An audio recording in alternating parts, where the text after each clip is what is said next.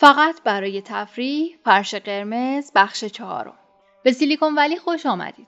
اولین کاری که من بعد از ورود به این کهکشان غریب کردم سر زدن به ستاره ها بود. که می‌گفت استیو جابز بسیار خوشحال خواهد شد اگر همدیگر را ببینیم و یکی دو ساعتی را با هم بگذرانیم. بدون اینکه بدانم داستان چیست جواب مثبت دادم.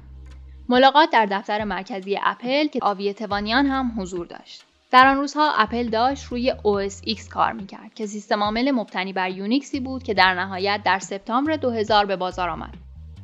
ملاقات چندان رسمی نبود و جابز سعی کرد به من توضیح دهد که در دنیای سیستم عامل های رومیزی دو بازیگر بیشتر حضور ندارند. اپل و مایکروسافت. و بهترین کار برای من این است که با اپل روی هم بریزم و طرفداران بازمتن را به حمایت از اپل و OS X ترغیب کنم. من صحبت را ادامه دادم چون دوست داشتم درباره سیستم عامل جدید بیشتر بدانم. این سیستم عامل مبتنی بر microkernel ی به نام تالیجنت در این سیستم عامل از microkernel ی به نام تالیجنت استفاده کردند که هیچگاه به جایی نرسید. جابز سعی کرد با گفتن اینکه kernel سطح پایین ماخ بازمتن است من را تحت تاثیر قرار دهد. ولی این را نگفت که وقتی یک لایه مک روی kernel قرار می‌گیرد یک برنامه بسته و انحصاری است بازمتن بودن لایه پایینی برای کسی ارزش چندانی ندارد. او راهی نداشت تا بداند که به نظر شخصی من ماخ چیز چندان دلچسبی هم نیست. صادقانه بگویم که ماخ به نظر من چیز چرتی است. ماخ حاوی همه مشکلات ممکنی است که یک طراح احتمال دارد بکند. و البته چند اشتباه طراحی جدید هم دارد. یکی از انتقادات همیشگی به میکروکرنل سرعت کند آن بوده است و به همین خاطر افراد زیادی روی این مسئله تحقیق کردند که چطور می‌توان راندمان یک سیستم را ارتقا داد. طراحان ماخ سعی می‌کردند همه این پیشنهادات را پیاده کنند. در نتیجه ماخ سیستمی بسیار پیچیده شد که هنوز هم راندمانش بهبود چندانی پیدا نکرده است. آوی توانیان یکی از کسانی بود که در دوره دانشجویی روی ماخ کار کرده بود. صحبت کردن درباره چیزهایی که به نظر او و جابز مشکل زا رسیدن جالب بود. به خصوص که ما در مورد مسائل تکنیکی نظرات کاملا متفاوتی داشتیم.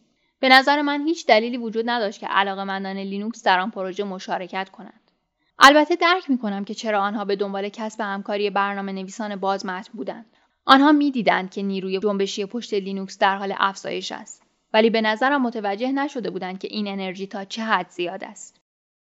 به نظرم جابز احساس نمی‌کرد که لینوکس این توان بالقوه را دارد که کاربرانی بیشتر از مک داشته باشد. توضیح دادم که چرا ماخ را دوست نداشتم. دلایل من دلایل قابل فهمی بودند که تشریح دقیقشان بسیار مشکل بود. آنها هم مطمئنا قبلا این های مخالف را شنیده بودند. مشخص بود که من شدیدا طرفدار لینوکس بودم و آنها شدیدا طرفدار مچ. صحبت درباره شیوه برخورد آنها با بعضی از مشکلات فنی جذاب بود. یکی از مشکلاتی که از همان موقع مشخص بود برنامه حمایتی آنان از نرم افزارهای قدیمی مک در سیستم عامل جدید بود. آنها می‌خواستند با یک لایه سازگار کننده کل برنامه های سابق را قابل اجرا نگه دارند. قرار بر این بود که با استفاده از این لایه کل برنامه های قدیمی اجرا شوند ولی یکی از نقاط ضعف جدی سیستم های قدیمی این بود که حفاظت حافظه در آنها وجود نداشت و راه حل فعلی هیچ فکری برای این موضوع نکرده بود قرار بود فقط نرم افزارهای جدید حفاظت حافظه داشته باشند و من این را درک نمی کردم. ما در نگاهمان به جهان تفاوت‌های بنیادی داشتیم. استیو دقیقا همان استیوی بود که رسانه ها از او ساخته بودند. بسیار علاقه به اهدافش و به خصوص مسائل مربوط به سهم اپل از بازار. من علاقه من به مسائل فنی بودم و توجهی به اهداف او یا بحثهایش نداشتم. استدلال اصلی او این بود که اگر من به دنبال بازار کامپیوترهای رومیزی هستم باید با او متحد شوم. جواب من این بود چرا باید علاقه من به این بازار باشم و چرا باید علاقه من به ماجرای اپل باشم؟ به نظر من در دنیای اپل هیچ چیز جذابی وجود ندارد و هدف من هم تسخیر دنیای کامپیوترهای رومیزی نیست. البته شکی نیست که این عمل اتفاق خواهد افتاد ولی هدف من نبوده است. او استدلال های چندانی نداشت. پیشفرض او این بود که من از این اتحاد خوشحال خواهم شد. به هیچ وجه نمیپذیرفت و برایش قابل درک نبود که ممکن است بخشی از بشریت وجود داشته باشد که علاقه من به بالا بردن سهم اپل از کامپیوترهای رومیزی نباشد. فکر کنم با دیدن اینکه من هیچ علاقه‌ای به دانستن میزان سهم اپل از بازار یا مایکروسافت از بازار نداشتم، شگفت زده شد. به هیچ وجه هم حق ندارم او را برای اینکه نمی‌دانست من از ماخ بدم می‌آید سرزنش کنم. البته با وجود اینکه تقریبا با هر چیزی که گفت مخالف بودم یک جورهایی از او خوشم آمد.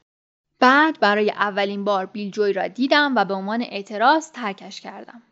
خب بگذارید صادق باشیم. اولین باری که او را دیدم متوجه نبودم که چه کسی را دیدم. ما در یک پیشنمایش جینی همدیگر را دیدیم. جینی زبان تعاملی سان مایکرو سیستمز و یک افسونه جاوا بود. کار اصلی این زبان ایجاد ارتباط بین سیستم های مختلف بود. می توانستید یک چاپگر آگاه از جینی را تقریبا با هر دستگاه دیگری که بتواند به جینی صحبت کند به شکل خودکار کنترل کنید. سان از من و حدود ده دوازده نفر فعال بازمتن و آدم فنی دیگر دعوت کرده بود تا طی جهان جاوا، جاوا ورلد در اتاقی از یک هتل در سن خوزه پیش‌نمایشی از این سیستم را ببینیم. دلیل دعوت من این بود که سان می‌خواست جینی را تحت چیزی عرضه کند که خودش به آن بازمتن می‌گفت. وقتی به آنجا رفتم تا حدی اطلاع داشتم که بیل جوی هم در آنجا خواهد بود. او فرد اصلی پشت لینوکس های بی بود که بعدها به عنوان دانشمند ارشد به سان پیوسته بود. قبلا هیچ وقت او را ندیده بودم. او جلو آمد و گفت که بیل جوی است و من عکس‌العمل خاصی نشان ندادم. من برای دیدن کسی به آنجا نرفته بودم بلکه در آنجا بودم تا ببینم نظر سان درباره بازمتن چیست و چگونه می‌خواهد به این دنیا وارد شود چند دقیقه بعد خود بیل مشغول توضیح در مورد اینکه چرا تصمیم گرفتن پروژه را به شکل بازمتن عرضه کنند و بعد هم شیوه کار آن نمایش داد. بعد شروع کردم به توضیح مفاد مجوز کاربری برای برنامه. وحشتناک بود. شاید هم ابلهانه. خلاصه جریان این می‌شد که اگر کسی بخواهد از سیستم حتی به شیوه نیمه تجاری هم استفاده کند دیگر بازمت نخواهد بود. به نظرم این یک ایده کاملا احمقانه بود. از این ناراحت بودم که موقع دعوت روی بازمتن بودن برنامه پافشاری کرده بودند بازمتنی که از نظر آنها این بود که شما می توانستید متن برنامه را بخوانید ولی همین که می خواستید در آن تغییرات ایجاد کنید یا از آن در های خود استفاده کنید باید از سان مجوز می گرفتید. اگر یک نفر در رتحت تصمیم می گرفت که نسخه بعدی سیدی رتحت را با جینی سازگار کند لازم بود که برای این کار از شرکت سان درخواست مجوز بکند چند سوال کردم تا مطمئن شوم که موضوع را درست درک کردم بعد به شکل اعتراضآمیز از جلسه خارج شدم شدیدا از این ناراحت بودم که آن آدمها را با ادعای بازمتنی به آنجا کشیدند و وقتی فهمیدم که برنامه واقعا بازمت نیست گفتم بیخیالش بشوید من علاقه من نیستم و بیرون رفتم. به نظرم اینطور آمد که من آنجا هستم تا هم سیستم را ببینم و هم اگر از آن خوشم آمد و چیزی گفتم درباره جینی نقل قولی از من در رسانه ها باشد. به آنها پاتک زدم و امیدوارم از آن درس گرفته باشند. بعدها کسان دیگری آنها را متقاعد کردند که استار آفیس را آزاد کنند. به نظرم زمان معلم خوبی است. به من گفتند که جلسه ادامه پیدا کرد و شام هم خوردند و به جز من همه همانجا ماندند. ملاقات بعدی با بیل جوی تجربه بسیار بهتری بود. تقریبا یک سال و نیم بعد او مرا دعوت به خوردن سوشی کرد. منشیش زنگ زد تا قرار را تنظیم کند. بیل در کلورادو کار و زندگی می کند و ماهانه یک هفته را در سیلیکون ولی می گذراند. ما به سانیویل رفتیم که بهترین سوشی تون ادویه زده را دارد.